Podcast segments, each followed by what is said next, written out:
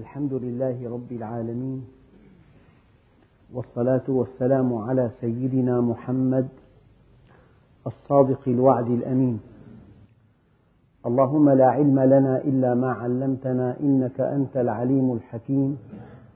اللهم علمنا ما ينفعنا وانفعنا بما علمتنا وزدنا علما وأرنا الحق حقا وارزقنا اتباعه وارنا الباطل باطلا وارزقنا اجتنابه واجعلنا ممن يستمعون القول فيتبعون احسنه وادخلنا برحمتك في عبادك الصالحين ايها الاخوه الكرام مع الدرس الاول من سوره الحجرات بسم الله الرحمن الرحيم يا ايها الذين امنوا لا تقدموا بين يدي الله ورسوله واتقوا الله إن الله سميع عليم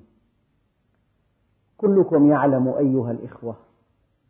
أن في الإسلام عقائد وأن في الإسلام عبادات وأن في الإسلام معاملات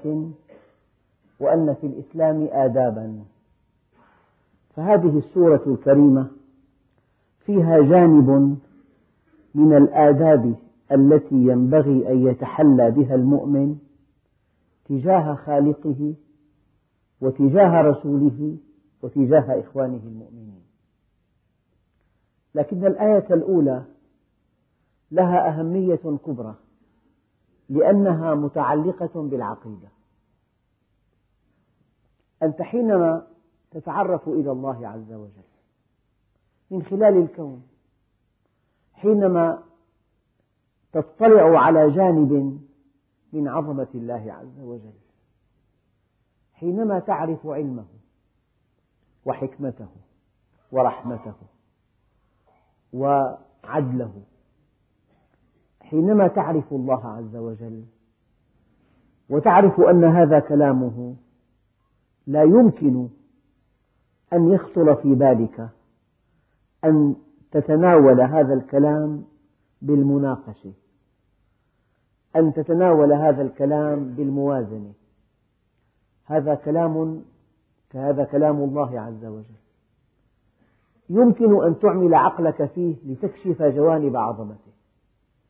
أما أن تمتحنه أما أن تقدم البديل أما أن تناقشه أما أن توازن بين ميزاته وبين مضاعفات تطبيقه فهذا دليل عدم الإيمان لذلك الله جل جلاله بدأ هذه السورة بالأدب مع الله عز وجل حينما تفكر أن لديك حلا لمشكلة خلاف حل القرآن الكريم لا تعرف الله حينما تفكر أن تقول هذه القضية التي طرحها الدين هل تصلح لنا أو لا تصلح أنت لا تعرف الله عز وجل حينما ترى أن حلا أرضيا نجح في حل مشكلة لم ينجح الإسلام في حلها أنت لا تعرف الله عز وجل يعني لا تقدم اقتراحا ولا بديلا ولا شيئا ولا نظاما ولا منهجا يخالف منهج الله عز وجل يعني تصور إنسان أمي عنده مريض قلب ثم جاء طبيب القلب قال له الطبيب إياك أن تتحرك بل إياك أن تتكلم فقال له هذا هذا الضيف لا امشي المشي مفيد هذا الذي قدم اقتراحا وهو جاهل في حضرة طبيب قلب وهو لامع إنسان فضلا عن أنه ارتكب خطأ ارتكب وقاحة حينما أدلى برأي مخالف لرأي الطبيب المختص المشي مفيد مفيد لغير هذا المريض هذا المريض لو تكلم كلمات فيهن جهد لتوقف قلبه لذلك لا بد له من عناية مشددة تصور إنسان يدخل على طبيب مثلا يقول له سآخذ الدواء الفلاني والفلاني وسأعمل يقول له الطبيب لماذا أنت عندي ما دمت تقدم اقتراحات وأدوية لمرضك لماذا أنت عندي يعني لمجرد أن تعتقد أن هناك حلا أرضيا وضعيا لمشكلة خلاف حل الإسلام لها قدمت بين يدي الله ورسوله لمجرد أن تفكر في طريقة مخالفة لمنهج القرآن الكريم أنت قدمت بين يدي الله ورسوله لمجرد أن ترى أن نظاما ينبغي أن نستورده ليحل مشكلاتنا وعندنا كتاب الله يتلى بيننا منهج الله لنا لمجرد أن تستخدم هذا النظام كي يحل مشكلاتنا فأنت ماذا فعلت؟ قدمت بين يدي الله ورسوله يعني قدمت البديل طيب من أنت إذا قيست خبراتك وعلمك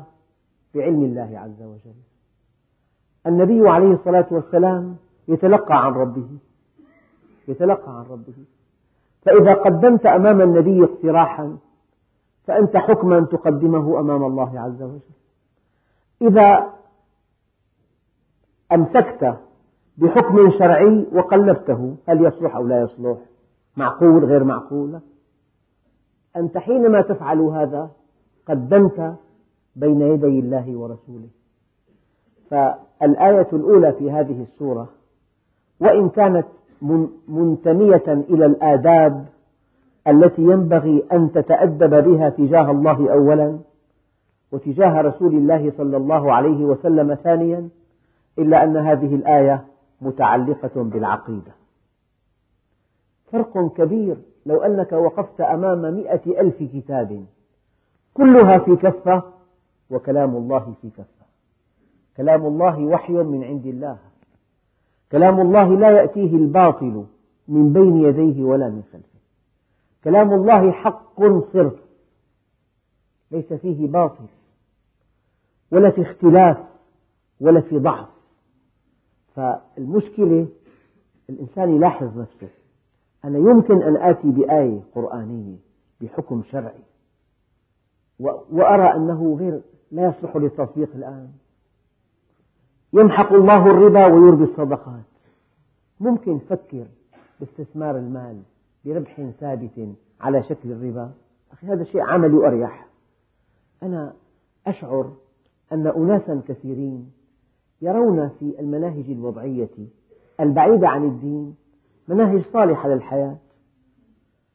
فمن هنا كانت هذه الآية الكريمة يا أيها الذين آمنوا لا تقدموا بين يدي الله ورسوله هذه الآية تدعمها آية أخرى ما كان لمؤمن ولا مؤمنة إذا قضى الله ورسوله أمرا أن يكون لهم الخيرة من أمرهم مرة سألوا طبيبة ما رأيك في تعدد الزوجات أجابت إجابة قالت هل يعقل أن يكون لي رأي في هذا الموضوع وقد أباحه الله عز وجل إجابة رائعة هل يعقل أن يكون لي رأي مع, رأي مع القرآن الكريم هذا هو الإيمان الله عز وجل حكم في هذا الموضوع قال يمحق الله الربا ويربي الصدقات فإذا أردت أن تقول هذا شيء غير واقعي الحياة تطورت لا بد من استثمار الأموال بفائدة ثابتة لا بد من تحريك الأعمال يا أخي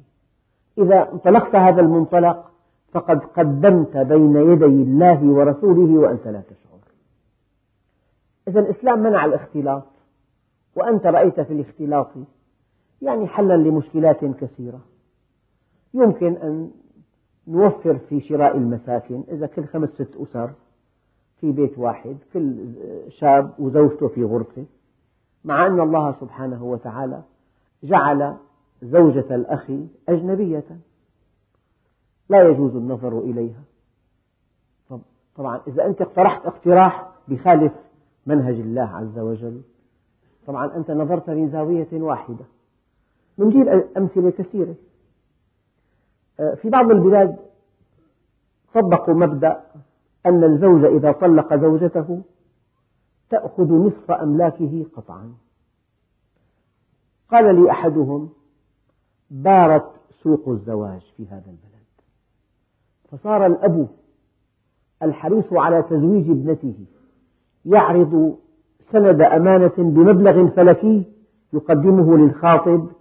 فيما لو طالبناك بنصف أموالك عند الطلاق طلبنا بهذا السند توقف الزواج في بلاد الصين صدر قانون قبل سنوات عدة يلزم الأبوين بإنجاب ولد واحد فكان بعض أهل الصين إن جاءتهم بنت يخنقونها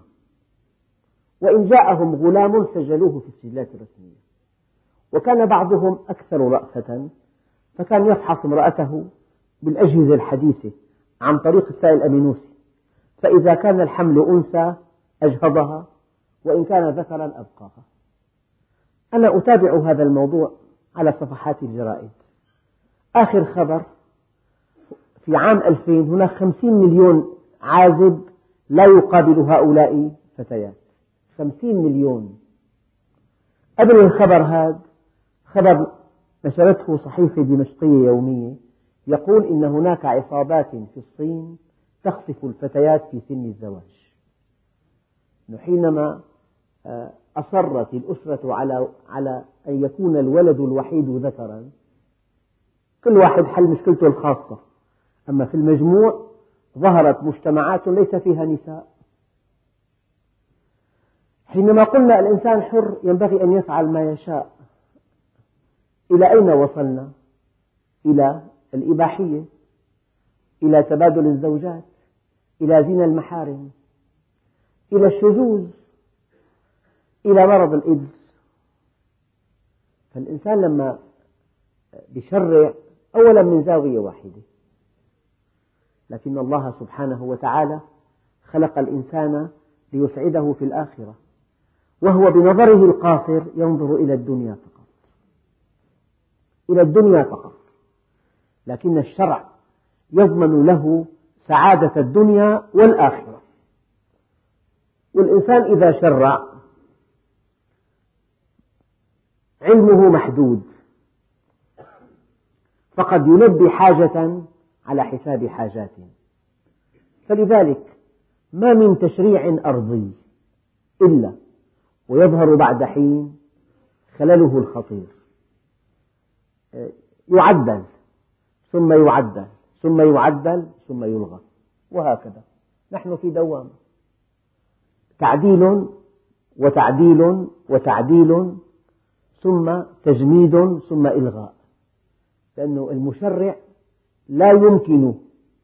للإنسان أن يكون مشرعا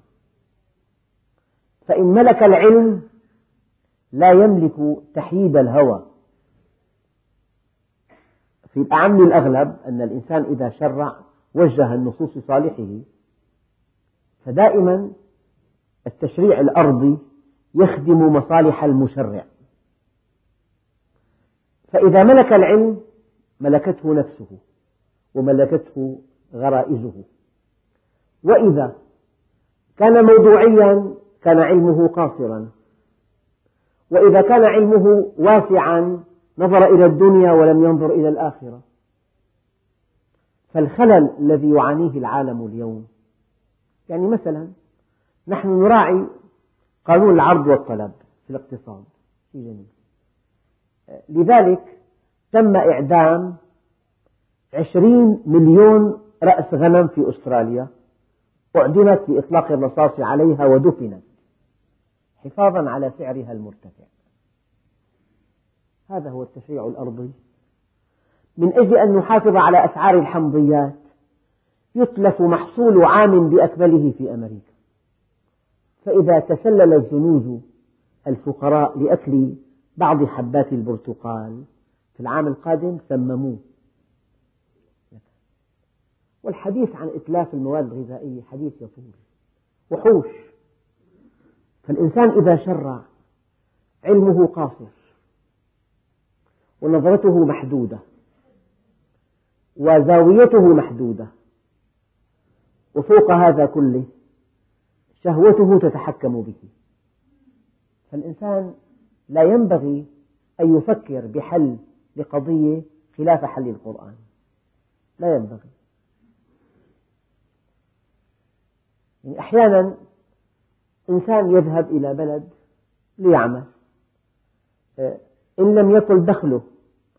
في رقم عالي جدا لا يسمح له بإحضار زوجته طيب،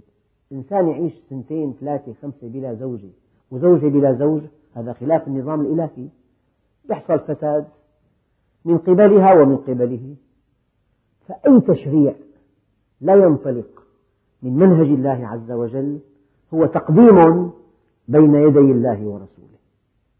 لا تقدم بديلا لا تقدم اقتراحا لا تقدم منهجا لا تتناول منهج الله عز وجل بالمناقشة يعني بالتقليب بالمدارسة على أنه يصلح أو لا يصلح واقعي أو غير واقعي معنى ذلك أنك لا تعرف الله عز وجل الصحابة الكرام كانوا في أعلى درجات الأدب فالحباب بن المنذر رضي الله عنه لما رأى موقع المسلمين في بدر ليس موقعا جيدا توجه إلى النبي عليه الصلاة والسلام دققوا فيما سيقول قال يا رسول الله أهذا الموقع وحي أوحاه الله إليك يعني لو أنه وحي أوحاه الله إليك لا يمكن أن ينطق بكلمة لا يمكن أن ينبس ببنت شفق أم هو الرأي والمكيدة فلما قال النبي عليه الصلاة والسلام بل هو الرأي والمكيدة قال يا نبي الله ليس بموقع متى قدم اقتراحا حينما تأكد أن هذا الموقع ليس وحيا من الله عز وجل فالمؤمن حينما يشعر أن هذا الكلام وحي الله عز وجل أبدا هذا هو الحل ولا حل سواه وهذا هو المنقذ للبشرية مما هي فيه من آلام لكن إنسان يؤلف كتاب الإنسان ذلك المجهول إنسان غير مسلم عاش في بلاد الغرب ويكتشف بالملاحظة الدقيقة وبالتأمل والدرس والبحث أن أفضل نظام للبشرية أن يقصر الرجل طرفه على زوجة واحدة هذا هو الإسلام غض البصر ما دام في إطلاق بصر في شهوات متولدة ما دام في اختلاط هناك من يشتهي امرأة غيره أكثر الاختلاط والحفلات المختلطة من أجل أن يمتع الإنسان نظره بغير زوجته ماذا يحدث بعد انتهاء الاحتفال تتفاقم الهوة بين الزوجين تنشأ تنشأ ينشأ تنشأ البغضاء بينهما فلو بقي هذا الزواج قائما لكن فقد السعادة الزوجية فنحن نؤمن أن هذا القرآن كلام الله وأن وأن دليل أنه كلام الله هو إعجازه فإذا ثبت لديك أن هذا التوجيه من عند الله وأن هذا الحكم حكم الله انتهى الأمر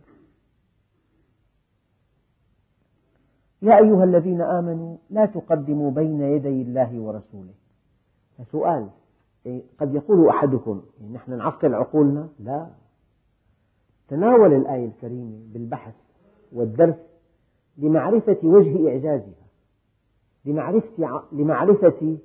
آه، الفوائد التي لا تحصى من تطبيقها ممكن أن تتناول القرآن والسنة لا بنية أن تكشف الخطأ والصواب وأنها واقعية أو غيرها لا بنية أن تعرف ما تنطوي عليه هذه الآية من إعجاز في نظمها وفي تشريعها وفي الأمر والنهي يعني أنت ليس لك أمام كتاب الله إلا أن تبحث عن وجوه إعجازه إلا أن تبحث عن حكمته موقن أنه حكمة ما بعدها حكمة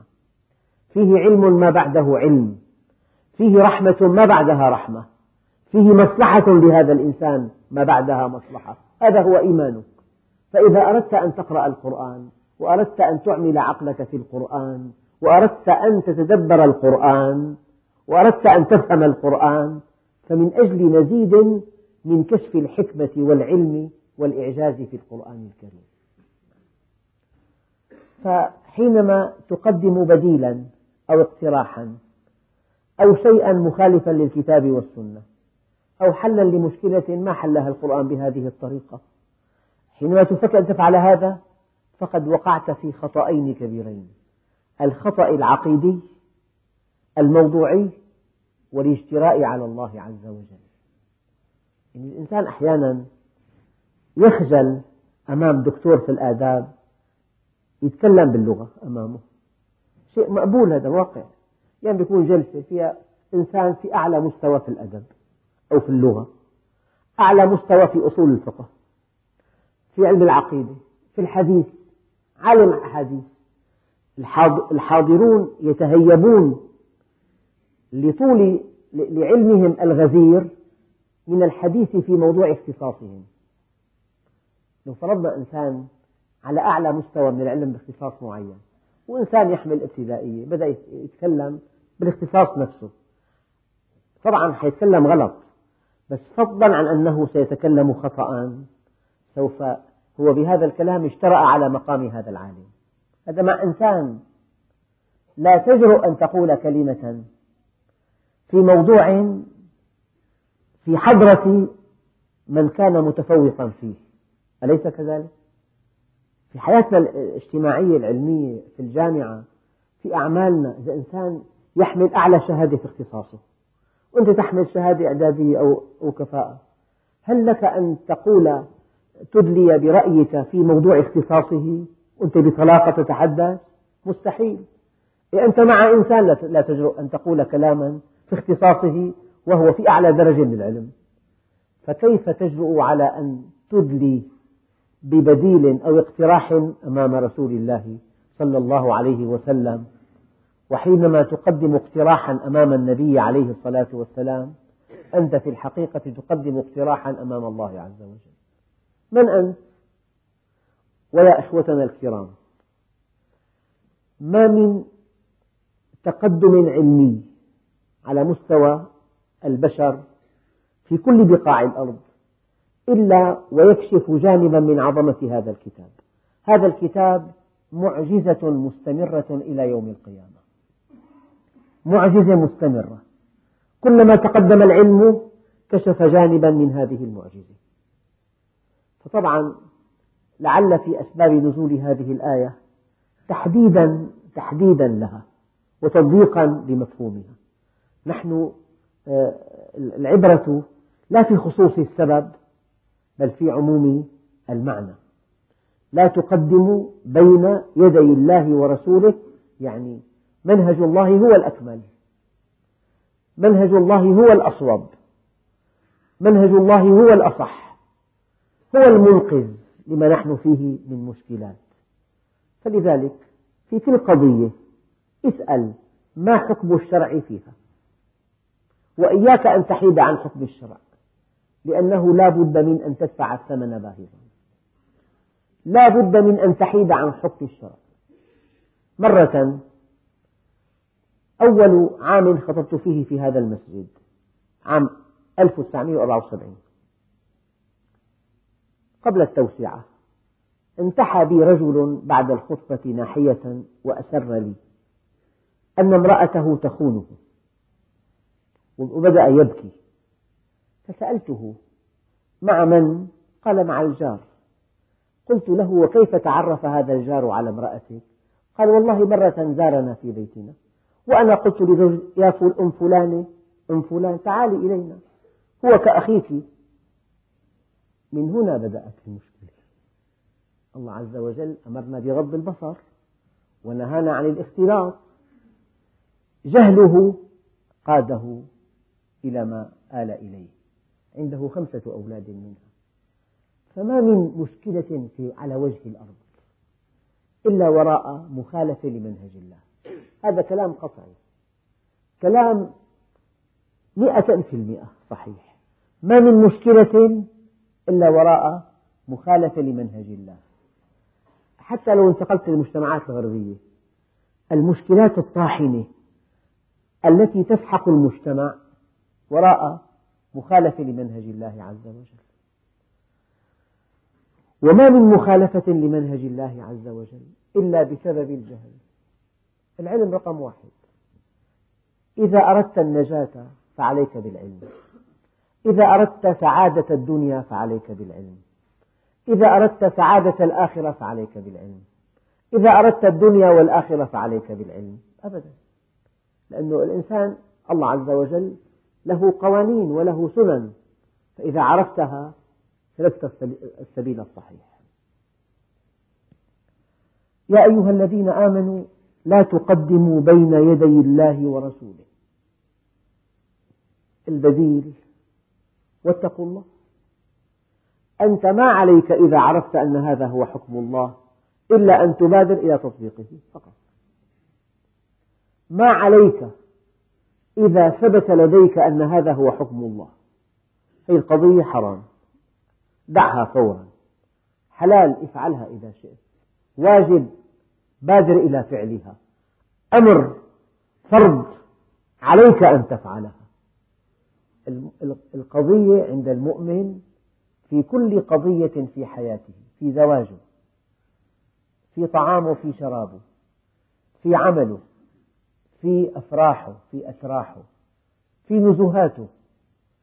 يتحرك وفق منهج الله عز وجل وفق الأمر والنهي هذا الذي أراده الله من هذه الآية هذا بعض ما يفهم من هذه الآية يا أيها الذين آمنوا لا تقدموا بين يدي الله ورسوله واتقوا الله عليك, عليك بطاعة الله إن الله سميع عليم ما الفرق بين سميع بين سميع وبين عليم؟ قال إن تكلمت قدمت اقتراح طرحت بديل فكرت بطريق آخر إن تكلمت فالله سميع وإن سكت وقلت هذا الأمر لا يصلح لهذا الزمن يعلم الله ما أنت عليه يعلم الله ما تقوله وما أنت عليه إن تكلمت فالله سميع وإن لست بالصمت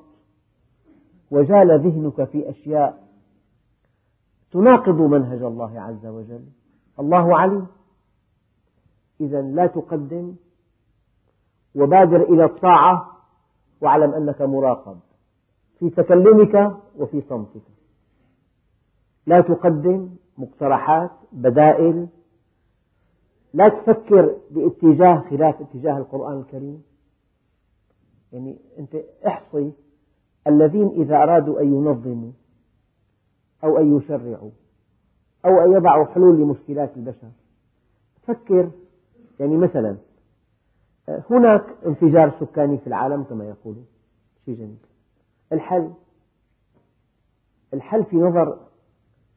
أهل الدنيا عقد مؤتمر للسكان في القاهرة الحل أن نؤخر سن الزواج للخمسة وثلاثين ماذا يفعل الشاب حتى هذا السن يجب أن يمارس هذه الحاجة التي أودعها الله فيه خارج الزواج يعني زنا أو شذوذ بين ذكرين أو أنثيين هذا الحل عندهم وإذا كان صار حمل خطأ لإجهاض الحل أن نقيم كيان لا بين زوج وزوجة بين شابين أو فتاتين أو رجل وامرأة دول تجتمع دول تجتمع من أجل أن تقرر أن الحل هو الزنا واللواط والسحاق والحل تأخير الزواج والحل الإجهاض وأين منهج الله عز وجل والمؤتمر عقد في بلد إسلامي هي التقديم هذا التقديم يا أيها الذين آمنوا لا تقدموا بين يدي الله ورسوله ممكن نضع حل يخالف قواعد الشرع هذا حل وليس حلا لهذه المشكلة حل المجتمع هذا المجتمع يحل بهذا الحل وينتهي الأمر يعني بيرووا قصة رمزية يعني تعبر عن المجتمع الغربي أنه شاب أراد الزواج من فتاة سأل أباه قال له لا يا بني إنها أختك أمك لا تدري الفتاة الثانية أيضا قال له مثل قولته الأولى والثالثة قال له كذلك فلما ضجر من أبيه ذهب إلى أمه وقال, له وقال لها ما القصة قالت خذ أيا شئت فأنت لست أردنا أن نبتعد عن منهج الله هذه النتائج ومهما تكلمت عن فساد العالم الغربي وعن الانحلال مرة أجري أجريت ندوة في التلفزيون الأمريكي حول الزنا العلاقة غير مشروعة جاءت هواتف من عدد كبير يثبت أن ثلث حالات الزنا في أمريكا زنا محارم بين الأخ وأخته والأب وابنته, والأب وابنته والأم وابنها ثلث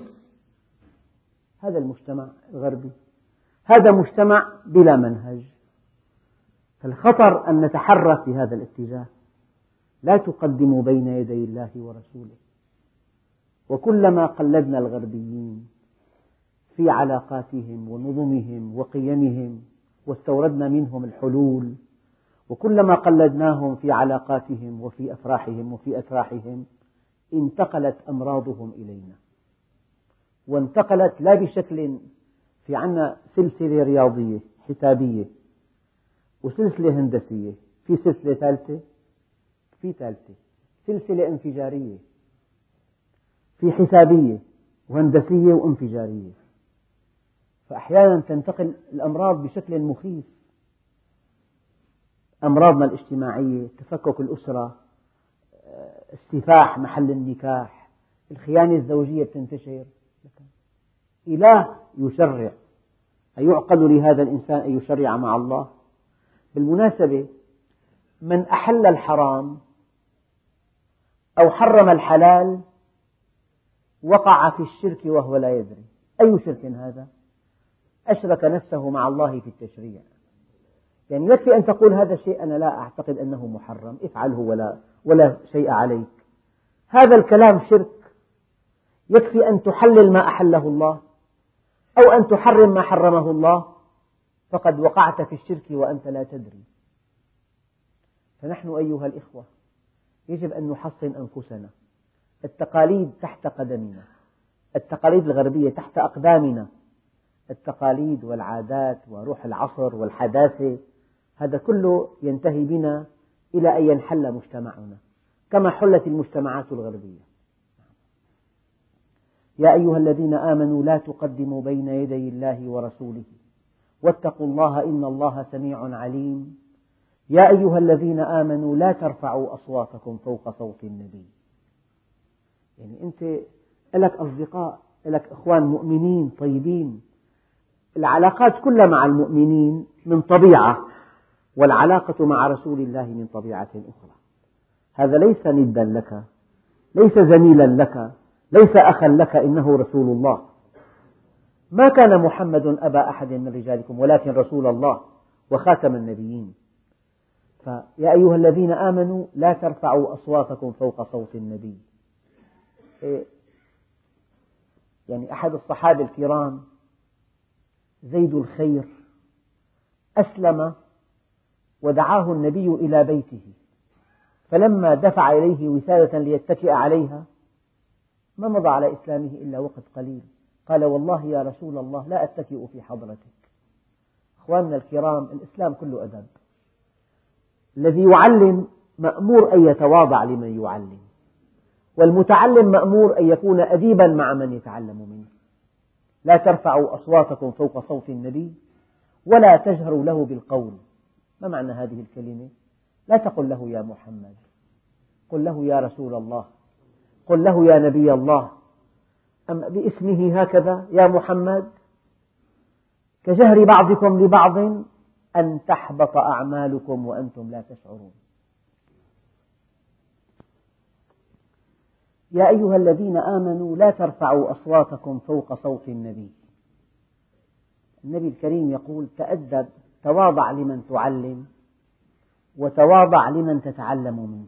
لمن تعلم النبي عليه الصلاة والسلام الله أمره قال له فلا تدع مع الله إلها آخر فتكون من المعذبين وأنذر عشيرتك الأقربين واخفض جناحك لمن اتبعك من المؤمنين النبي الكريم أمر أن يخفض جناحه للمؤمنين والمؤمنون أمروا لا ترفعوا أصواتكم فوق صوت النبي هو أمر أن يتواضع لهم وهم أمروا أن يتأدبوا معه وهكذا الحياة الكاملة الطرف الأول متواضع إلى أقصى درجة ماذا قال النبي لسيدنا عمر قال له لا تنسنا يا أخي من دعائك في العمرة النبي الكريم يطلب الدعاء من سيدنا عمر هكذا لا تنسنا يا أخي من دعائك كان عليه الصلاة والسلام مع أصحابه في سفر أرادوا أن يعالجوا شاة قال أحدهم علي ذبحها وقال الثاني علي سلخها وقال الثالث علي طبخها فقال عليه الصلاة والسلام وعلي جمع الحطب رسول الله قمة المجتمع فقالوا نكفيك ذلك يا رسول الله قال أعلم أنكم تكفون ولكن الله يكره أن يرى عبده متميزا على أقرانه هو أمر أن يتواضع لأصحابه في معركة بدر الرواحل قليلة 300 راحلة فيما أذكر والصحابة كثر ألف تقريبا قريب من ألف أعطى النبي أمر وهو قائد الجيش ونبي هذه الأمة ورئيس الدولة أعطى أمر أن كل ثلاثة على راحلة وأتبع الأمر وقال وأنا وعلي وأبو لبابة على راحلة معقول فلما ركب النبي عليه الصلاة والسلام وانتهت نوبته في الركب في الركوب توسلا صاحباه علي وأبو لبابة أن يبقى راكبا فقال عليه الصلاة والسلام ما أنتما بأقوى مني على السير ولا أنا بأغنى منكما عن الأجر أمر النبي أن يتواضع ويخفض جناحه والله عز وجل أمر أصحابه قال لا ترفعوا أصواتكم فوق صوت النبي ولا تجهروا له بالقول كجهر بعضكم ببعض لا تقل له يا محمد قل له يا رسول الله يا نبي الله أن تحبط أعمالكم السبب أنت إذا عرفت قدر النبي تأخذ عنه كلامه ليس ككلام البشر كلامه وحي وما ينطق عن الهوى إن هو إلا وحي يوحى أما إذا رأيت نفسك ندا له تأخذ منه وترد عليه أنت معك, صحاب معك طالب علم عندئذ تأخذ بعض كلامه وتفعل في حياتك اليومية شيئا آخر ليس منه عندئذ حبط العمل إن فعلتم ذلك ربما حبطت أعمالكم أن تحبط أعمالكم وأنتم لا تشعرون أيام إنسان يحضر مجلس علم لكن لا يأخذ كل شيء يأخذ ما يعجبه وما يرتاح له وما يمكن تطبيقه تلاقي فيه كثير مخالفات في البيت هي زودها الأستاذ بيقول لك ما أنت مالك طالب علم أنت عم تنقي تنقاية تختار ما يعجبك وما لا تدعه القصة أنه أن تأخذ عن الله عز وجل هذا شرع الله عز وجل هذا كتاب الله فإذا الإنسان رأى نفسه يأخذ ويعطي ما في تلقي كامل صار بعض التلقي صار عندئذ حبط العمل فلو فرضنا واحد مقيم على معصية هل معصية حجاب بينه وبين الله لا ما دام محجوب الصلاة ما لها معنى مسألة وإذا قاموا إلى الصلاة قاموا كسالى الإنفاق ما له معنى قل أنفقوا طوعا أو كرها لن يتقبل منكم إنكم كنتم قوما فاسقين فالمنهج لا يؤخذ بعضه إما أن تأخذه كله وإما أن تأخذه كله ما في غير هيك ما في حالة ثانية يجب أن تأخذه كله إذا لا ترفعوا أصواتكم فوق صوت النبي ولا تجهروا له بالقول كجهر بعضكم لبعض أن تحبط أعمالكم وأنتم لا تشعرون وأنت لا تشعر انتقلت درجة درجة إلى أن تقول هذا الدين لا يصلح لهذه الأيام طبعا الانتقال تحركت وفق هوى نفسك ما سألت ما كنت حريصا على طاعة الله عز وجل ما كنت حريصا على معرفة حكم الله عز وجل ما كنت حريصا فلذلك الإنسان ينحرف شيئا فشيئا إلى أن يبتعد عن عن أصول الدين لكن هؤلاء الذين غضوا أصواتهم عند رسول الله إن الذين يغضون أصواتهم عند رسول الله أولئك الذين امتحن الله قلوبهم للتقوى أخواننا الكرام هذا الأدب دليل علم لما لو فرضنا يعني مثلا بيجي زائر للقطر أكبر جراح في العالم أكبر جراح قلب بالعالم بيجي بجوز ببهو المطار في ألف شخص بالصالة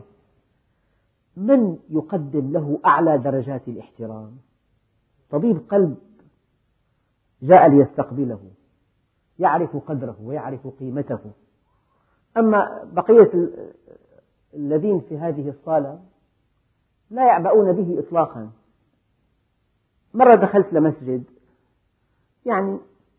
رجل متقدم في السن منحني الظهر قصير القامة يصلي بثوب عربي يعني واحد يظنه إنسان من عامة الناس كان لي كنت مع صديق لي وأنا في المسجد فبادرت إلى السلام عليه بأعلى درجات الأدب فقلت من هذا؟ قلت هذا كان عميدنا في الكلية أنا أعرف قدره أعرف مؤلفاته أعرف دروسه الآن تقاعد فمن يعرف قدر العالم إلا عالم يعني إذا كان طبيب القلب جراح حيحترمه إنسان تاجر مثلا ما بيعرف مين هذا لا ينظر إليه أما لو بيجي تاجر كبير جدا بيستقبله تاجر ثاني بالمطار كمان بيحترمه احترام كبير القضية قضية معرفة فإن الذين يغضون أصواتهم عند رسول الله أولئك الذين امتحن الله قلوبهم للتقوى لذلك الإنسان ما له حق يخالط أناس ليسوا على شاكلته يقع بإحباط أنت مؤمن وعندك قيم ومبادئ وتقرأ القرآن وتفهم القرآن وتدعو إلى الله تقعد مع واحد غني ما في دين يقول لك شو معاشك ما بيعرف ولا ميزة منك إلا بس دخلك بس ما بيكفوك هدول كيف قبلان فيهم أخذك بموضوع ثاني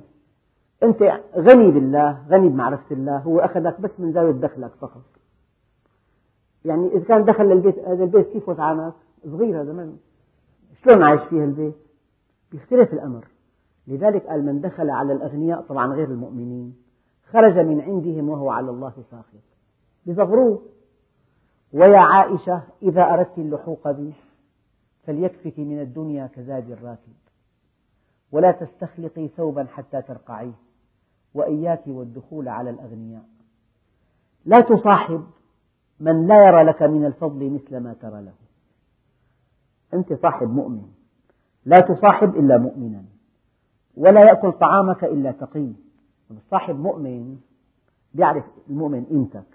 بيعرف استقامتك بيعرف علمك بيعرف أخلاقك بيعرف باعك الطويل في طلب العلم وفي تعليم العلم أما لو صاحبت واحد من أهل الدنيا حجمك عنده صغير فهنا إن الذين يغضون أصواتهم عند رسول الله هؤلاء المتأدبون مع رسول الله هؤلاء الذين كأن على رؤوسهم الطير أمام رسول الله هؤلاء الذين لا يستطيعون أن يملكوا نظرهم برسول الله ما وصفه كبار الصحابة